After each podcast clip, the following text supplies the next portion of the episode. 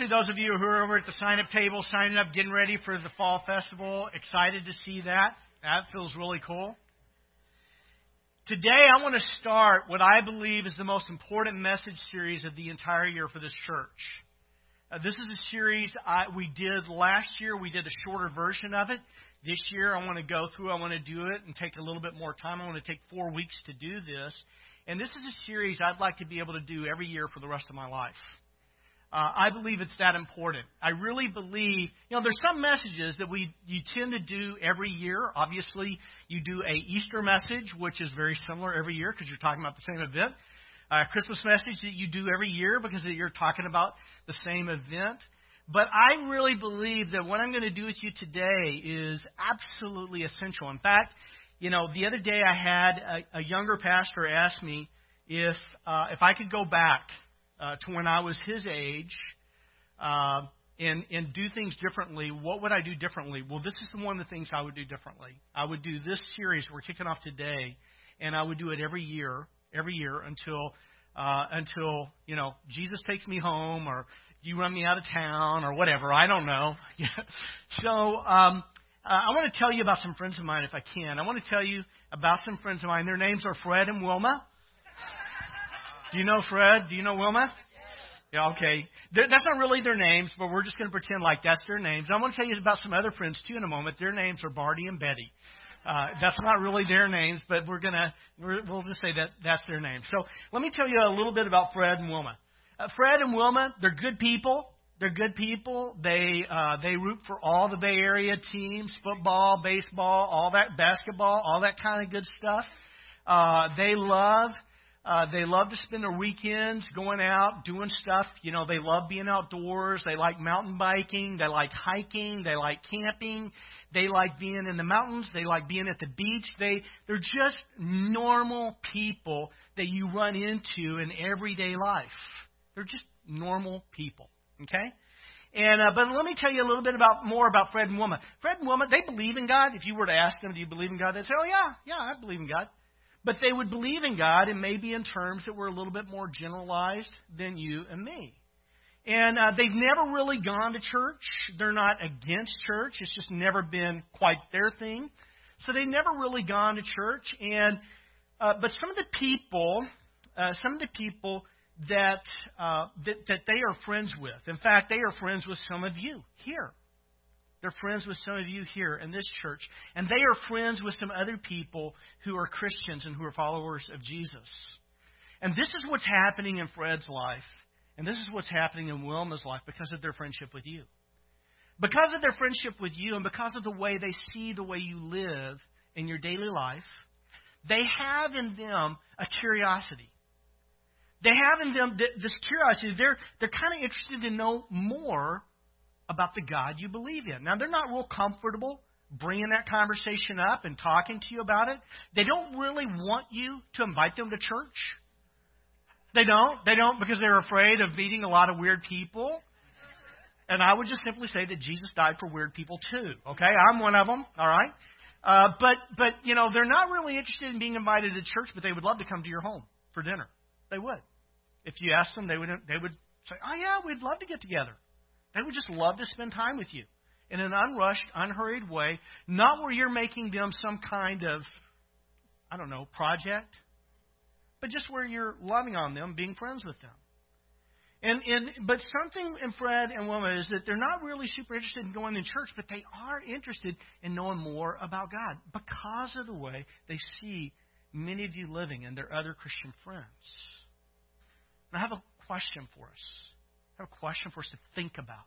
Okay? This is just for you to think. It's not for you to stand up and answer. I'm going to do that. All right? But I want you to think about it. How can we live in a way that people like Fred and Wilma will want to know more about God? You understand that question? How can we live in a way that people like Fred and Wilma will want to know more about God? And this is what I want to tell you is God can use you in a very profound way in Fred and Wilma's life in a way much bigger than you think. God can work through you in a very, very special way. I'll get more to that in a second. Let's talk a little bit about Barney and Betty. Barney and Betty, they're real, real good friends with Fred and Wilma. Uh, in fact, they're two little kids, love to hang out with each other and play. Yeah, Barney and Betty, they never really went to church either. But what's happened in Barney's life and what's happened in Betty's life is because of their friendship with you and with other Christians in our community, that what's happened is they have crossed the line of faith. They have come to over a period of months and years, they've come to this place where they said, you know what? I want the Jesus that they have. I want the God they have. I want the salvation they have. And they are brand new followers of Jesus. Now, I want to ask you a different question concerning Barney and Betty. What can we do? How can we invest in people like Barney and Betty that they begin to progress in their walk with Jesus so that they become full time followers of Jesus, so that they become mature in Christ? You understand that question? This is what we're going to do.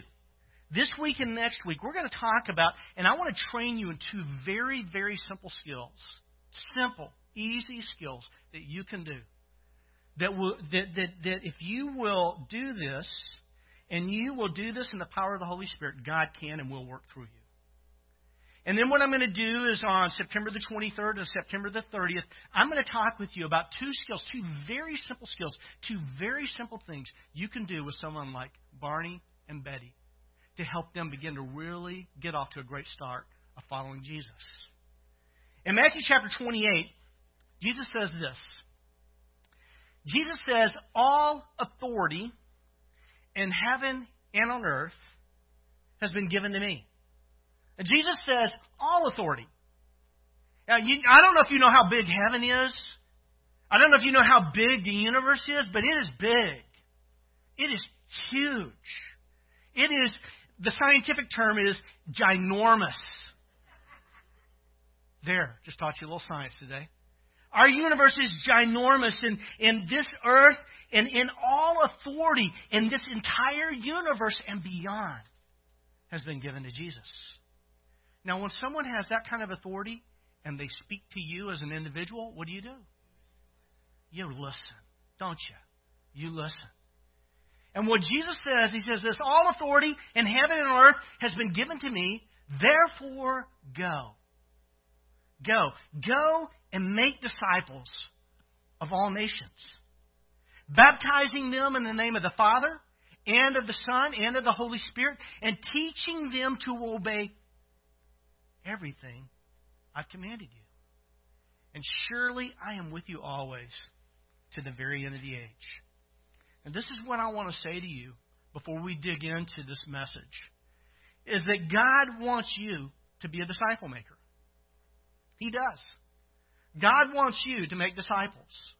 He wants to work in and through you so that you are actually leading people to Christ and leading people to maturity in Christ. That's what God wants to do. Now, some of you, you're, you're saying right now, you're saying it, and I can see it. I see that. You know the little bubbles that appear over people's heads when they're talking in the newspaper? I see that right now. And, and a couple of you, I, I see, well, actually, I see more than a couple. I see five or uh, I, maybe like a dozen. I see them, and you know what those bubbles are saying? I could never lead a person to Christ. I could never do that. There's no way, no way, no cotton picking way I could ever lead a person to Christ. And I can see that bubble. I see it. And in that bubble, I see what it says. There is absolutely no way, no way I could ever begin to lead a person to maturity in Christ. I see that bubble over your head. And this is what I want to say to you. Okay, bubble people? This is what I want to say to you. Those who are telling yourself, there is no way I could ever lead a person to Christ, there is no way I could ever lead a person to maturity in Christ, this is what I want to tell you today. And if you don't hear anything else, but you hear this, I want you to hear this.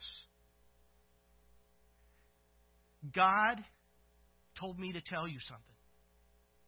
God told me that you need to quit telling yourself what you can't do. That's what God told me. He told me that this morning. He said, Gary, I want you to tell those people to tell them to quit telling themselves what they cannot do. And they need to start telling themselves what God can do. They need to quit telling themselves what they can't do, and they need to start telling themselves, you need to preach this sermon to yourself every day. You need to quit telling yourself what you can't do, and you need to start telling yourself what God can do and what God can do through you. That's what you need to do. If you don't get anything else from today, but you get that, you got a lot. God wants you to make disciples. And guess what? In Jesus, we're going to do that. God wants you to actually lead people to Christ. He wants you actually to lead people to maturity. And He wants to work through you to accomplish His purpose. Over the next few weeks, we're going to talk about these four simple skills I told you about. And um, and this week and next week, we want to talk about what is it, uh, how can we become effective witnesses, powerful witnesses for Christ? In Acts chapter 1, verse 8, Jesus says this. He says, But you will receive power. You know what power is? You know what the word is here for power in Greek? Any Greek scholars here today? Dunamis, that's right. Way to go. Way to go, Sharon, Greek scholar. Greek scholar. Yeah, yeah, the word there for power is dunamis. It's where we get the word dynamite from. Or maybe a better word is dynamo. See, God wants you to be a dynamo of His power. A dynamo of His power is a witness for Jesus. He says, You will receive power when the Holy Spirit comes upon you, and you will be my witnesses. You're going to be a witness. You know why? Because it doesn't depend upon you and your power. It's because it depends upon God and His power. When you begin to tell yourself the truth instead of telling yourself a lie, when you tell yourself the truth instead of telling yourself a lie, I can't do that, and start telling yourself, but God can. And God can do it through me. And the Holy Spirit that God gave me when I became a follower of Jesus is working in me to make me a dynamo, a, a dynamic witness for Jesus. So let's talk about three things we can do to be dynamic, powerful witnesses for Christ. First thing is this. First thing is this is how can we become powerful witnesses for Christ in the lives of people like Fred and Wilma? Number one, be a witness to your works. Be a witness to your works. Why is that so important? Because deeds speak louder than words, right? Don't deeds speak power more uh, more loud? Or how do you say that? Actions speak louder than words. There we go. I knew it was there somewhere. I needed a little help, all right? Uh, be a witness to your words. Jesus says this. He says, in the same way, let your light shine before others that they may what? That they may see your good deeds, your actions, and glorify your Father in heaven. People like Fred and Wilma, they're not really interested in listening to your sermons. They're especially not interested in listening to my sermons. But what they want to see is they want to see a difference in your life and my life that can only be explained by Jesus. They're not looking for sinless perfection. They're just looking for a really good reason of why they might want to follow Jesus too. I want to tell you a story, kind of a negative story, but I want to make a point with this. And, and I felt, I was really not sure if I should share this, but I kind of feel like it's something I'm supposed to tell you to make a point to make a point. And then I want to try to flip it and get on the positive side real quick if I can do that, okay? So give me a little grace if I don't get this done perfectly. My daughter, Cass, my oldest daughter, Cass, uh, is a server for Mary's Pizza over in Vacaville. A few of you have gone to Mary's Pizza, and whenever she's your server, you tip her very, very well. And I want to tell you thank you. I want to tell you thank you. But what I'd like you to consider doing is I'd like you to consider that maybe you should tip every server exactly like that. Let me explain to you why. Can I do this? This is a real story. My daughter shared this story with me on Friday and asked her if I could share it with you guys. A while back, she was at Mary's and she was serving a group of people, church people, from a church in Vacaville. And these people were leaders in that church. And uh, what they did is, you know, customarily you leave a tip of how much? What's the customary tip? Fifteen percent. That's your that's the customary tip. Some of us we tip a little bit more than that. I, I want to say thank you. Okay, especially if you pray before your meal. You should always tip more than that. The, the customary tip is 15%. What they did was they ran up a bill of $250 and they tipped her $8. You know what that is? 3%. 3%. In fact, uh, is it, is it 3%? It, it's not much. 3%. And then guess what they did? They invited her to their church.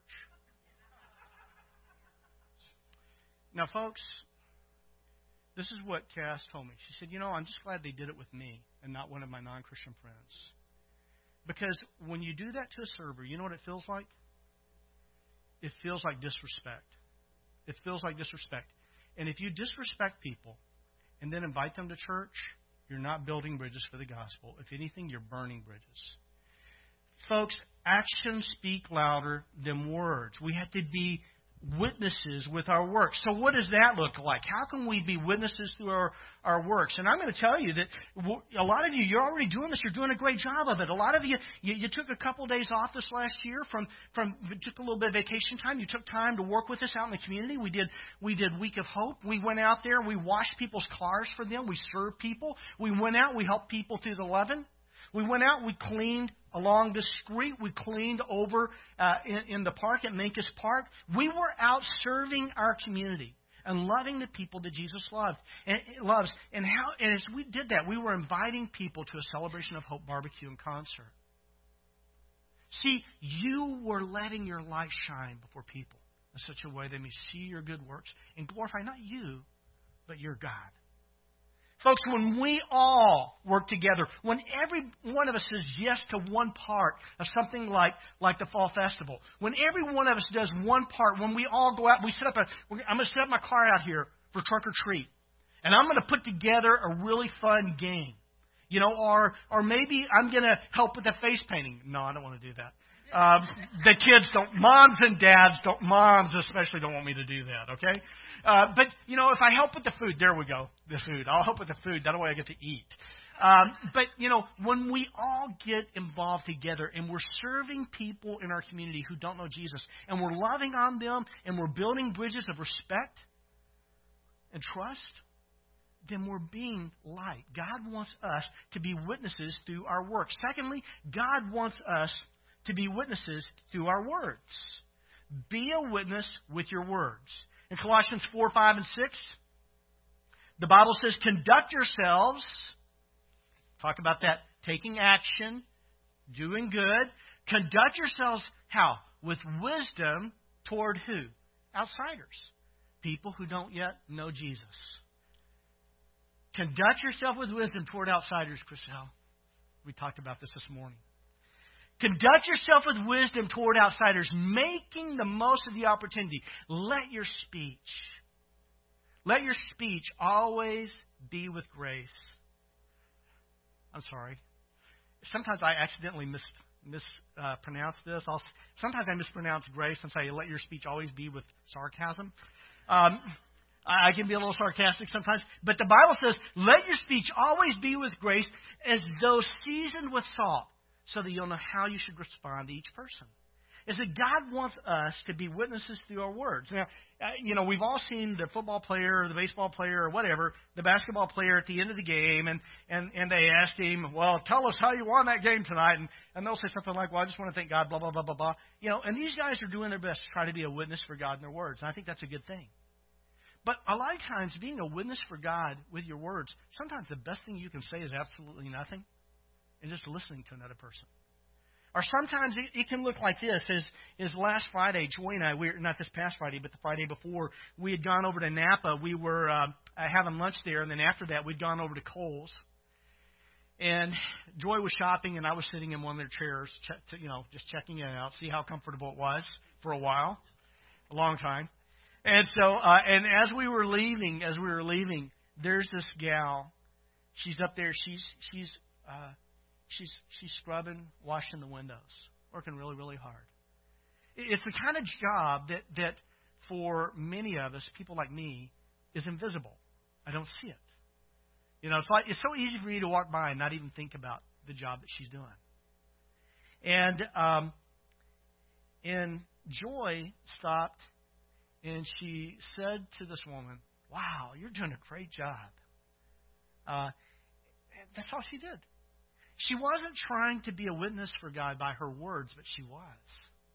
And our, that woman, she just radiated when she heard those words. That that woman, a woman who perhaps doesn't get a lot of affirmation in life, maybe she doesn't get a lot of affirmation from her husband or her boyfriend, maybe she doesn't get a lot of affirmation from her kids, maybe she doesn't get a lot of affirmation from her boss, but she got words of affirmation from a person she had never met before. Folks, when we are gracious with our words, when we are kind with our words with people who don't know Jesus, that speaks volumes. Let me tell you, when you do that, people are going to listen to you way more than they're going to listen to a sermon from someone like me. As people need, they need to see grace in how we, how we are in, in our works, and they need to hear grace in our words. Third thing, third thing that we can do to be powerful witnesses for Christ is be a witness who's ready to share your hope story, your testimony. Be a witness who's ready to share your hope story, your testimony. In 1 Peter chapter 3, verse 15, the Bible says, But in your hearts revere. That means to honor. Okay? In your hearts revere, honor, respect Christ as Lord. And then it says this, and, and underline these words always be prepared. Okay? Be a Boy Scout. Okay? Always be prepared. What? To give an answer. To give a sermon? No. To give an answer. Always be prepared to give an answer to everyone who asks you, to give the reason for the hope that you have. But do this with gentleness and respect. God wants you to be ready to share with other people for the reason for your hope. Um, God doesn't say you need to be ready to preach a sermon. God doesn't say you have to be ready to prove that there's a God. God doesn't say you have to be ready to answer every difficult question people may have about God, life, or the Bible. But we do need to be ready to give an answer to every uh, to, to, for the reason for our hope. When you, this is what I want you to understand. When you are consistently being a witness for Christ by your works, when you are consistently being a witness for Christ by your words, this is what's going to happen. Someone's going to begin to ask you, What's this about? Why are you different from the way I experience life through so many other people? Now, I want to go back to something I said earlier today. Remember how I said to you, some of you, I can see the bubble over your head. I can see the bubble over your head, and in that bubble, I can read those words. They're loud and clear. I could never, I could never, never lead another person to Christ.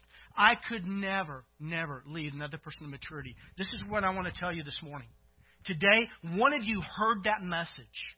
One of you heard that message. You heard that message, and you didn't just hear it, you internalized it. And today you are fearful and you are terrified, but you are you you're fearful, fearful and terrified, but you're not afraid to face your fears. And you're going to do it afraid. And some of you are going to write out your testimony. You're going to do this, and this is what's going to happen. Someone at work last year, Chriselle, I asked you to write out your testimony. What happened?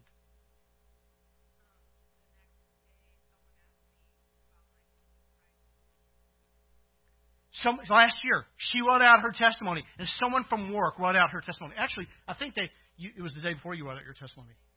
The day, the day before, when she was thinking about writing out her testimony, someone asked her, asked her.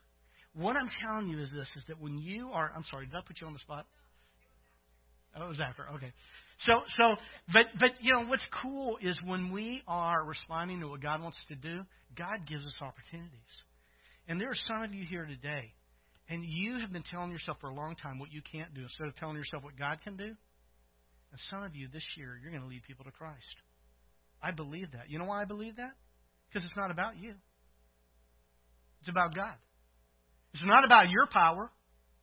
It's about His power. It's about His Holy Spirit power that He is working in you to make you a powerful witness for Him. I, I believe that. I believe that God's going to do that. So let's talk about how do you prepare a testimony. Now, I know some of you, you did this last year. Some of you, you heard this and you still haven't written out your testimony. I love you. I love you. Now's your opportunity to do to do well. Okay? Um, let's talk about let's talk about two kinds of testimonies. Two kinds of testimonies. Okay? One kind of testimony is a conversion testimony, a conversion hope story. What's a conversion hope story? What's a conversion testimony? Basically, it's just a story of how you were converted. It's a story that you write out in, let's say, 100 words, in which you, which you, you answer three questions. Number one, what was your life like before you became a Christian? Okay? Well, let's see. I became a Christian when I was five years old. I was a Hell's Angel and, uh, no, a mobster. Okay. What was your life like before you became a Christian? When and how did you become a Christian? And then how is your salvation making a difference in your life today? If you can answer those three questions for a person, you are ready, you are ready to, to share with them the reason for your hope. Now, some of you, and I've heard this from people, by the way, a great example of a conversion testimony, if you want to see one, is in Acts chapter 26. You can read it. Uh, it's uh, it's a, it's Paul, the apostle Paul, and he's appearing before a guy named Agrippa, and he's given the opportunity to tell his story before Agrippa. And what does Paul do? Is he he talks about his life, and he talks about it in three parts. He talks about his life, and he talks about it in three parts. And he says, "This is what my life was like before I met Jesus. I was a Pharisee. I was very, very religious. In fact, I was more religious than my contemporaries. I was extremely religious. In fact, I was so religious that anybody who didn't believe in my religion the way I believed in my religion, I would have those people arrested, put in jail, and when it came opportunity, I voted for them to be executed. That's what Paul did. By the way, if God can work through anybody, if God can work through Paul, he can work through anybody. And he tells a story about how he met Jesus when he was on his way to Damascus to, to, uh, to imprison Christians. And then he talks about his life after he became a Christian. He went from being a persecutor of the church to being one who proclaimed the gospel. Uh, he does it all in 582 words. I know some of you, you get upset when I tell you to write out your testimony in 100 words. When you are an apostle like Paul, then you can write it out in 582 words, okay? Um, you know, if you read Paul's testimony, just read it in normal rate of speech. It takes about three uh, three hours. it takes me three hours, okay, because I add to the words. It takes about three minutes and fifteen seconds. Three minutes, fifteen seconds. It's really pretty short, and that's what you want your testimony to be: is short, okay. Um, so, and it talks about before your before Christ, how you met Christ, and then after. I want to talk to you. Every once in a while, I'll have someone tell me, "Well, Gary, I don't have a testimony." I became a Christian when I was a little kid. It's not my li- like my life was radically changed. I want to tell you about a second kind of testimony. It's called a testing testimony, a testing hope story. And what that testimony does is it answers four questions. Number one, what was your life like before your faith was tested? Or when your faith became real for you? For some of us, we became Christians when we were really young, but later our faith became more real for us. So, what was your life like before your faith was tested? How was your faith tested? And then, how did you respond to the test? And how did you see God show up in your test? And then, fourthly, how is your life different as a result of the test? Let me give you an example of this, and I apologize because it's not in 100 words. Um, it was about 800 words, and I condensed it down, and finally I got it to 300. All right? Um, 2015 was a very, very good year for me. It was a great year. I was happily married to a woman I love. I had three fantastic kids who were doing really well in every area of their lives. Uh, I was serving here as a pastor at a church that I loved. I had a hobby I loved, cycling. And I got to go on one of those uh, bucket list trips to Israel because of your generosity to spend time there with a friend of mine who's one of my mentors. It was a great year. 2016 was one of the most difficult years of my life. In 2016, I went through three great tests or challenges that almost extinguished my faith. Um, we had two major health challenges with both uh, joy and with faith. Uh, and then, uh, and then after all of that, we had a, a lot of debt, medical debt. Uh, the kind of debt that just left me sucking air. I felt like I was dying. I didn't know how I was going to pay off the debt, and I didn't know how um, I could keep my two older kids in college. I just didn't know how. And what happened for me and what happened for us in that year that that I went through three different tests, but each time what we did is we cried out to God. That's what we did. We just cried out to God because we couldn't handle it on our own. By the way, whenever someone tells you God never gives you more than you can handle, that is a total misquoting of Scripture. The Bible says God will not tempt you, will not allow you to be tempted beyond what you can handle. God routinely takes us through more than we can handle because that forces us to put our trust in Him instead of ourselves. In my first test, with Joy, she had a huge tumor. The doctors didn't know uh, where it came from. They didn't know how to treat it. And what we did is we cried out to God. The doctors didn't know how to treat it. But you know what God did? He healed my wife. He healed my wife in ways that doctors they didn't understand it. For them, it was just a mystery. Uh, with with Faithy, it was a little bit different. She went into the hospital. She was in the hospital for ten days because of a low heart rate due to an eating disorder. And once again, we cried out to God. We cried out to God, and this time God healed Faith, but He healed Faith through a combination of the work of some fantastic medical professionals, through the support of you guys as our church, uh, and then through uh, Faith's diligence in her recovery plan. But God healed her. Then uh, later that year, it was August. The the debt for me was just I mean this was not irresponsible debt. This wasn't like I'd been out gambling. It wasn't like I'd been running up credit card. It wasn't like that. I mean we were pretty careful about how we handle our money.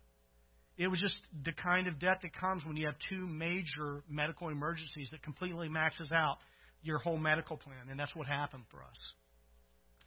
Uh, and I remember it was a Tuesday in August. I remember just I just just trying to get through another day and another week. I just felt like I couldn't do it anymore. I just felt like I was at a breaking point. And I lay on my face before God, and I cried out and I said, um, "God, I need your help." And on Thursday, that was Tuesday. On Thursday, Caleb got an email. And in that email, he got $5,000 for college. And on Monday, we called Kaiser. And they told us that they were forgiving all of our debt. And they were going to send us a check for some of the money that we had paid.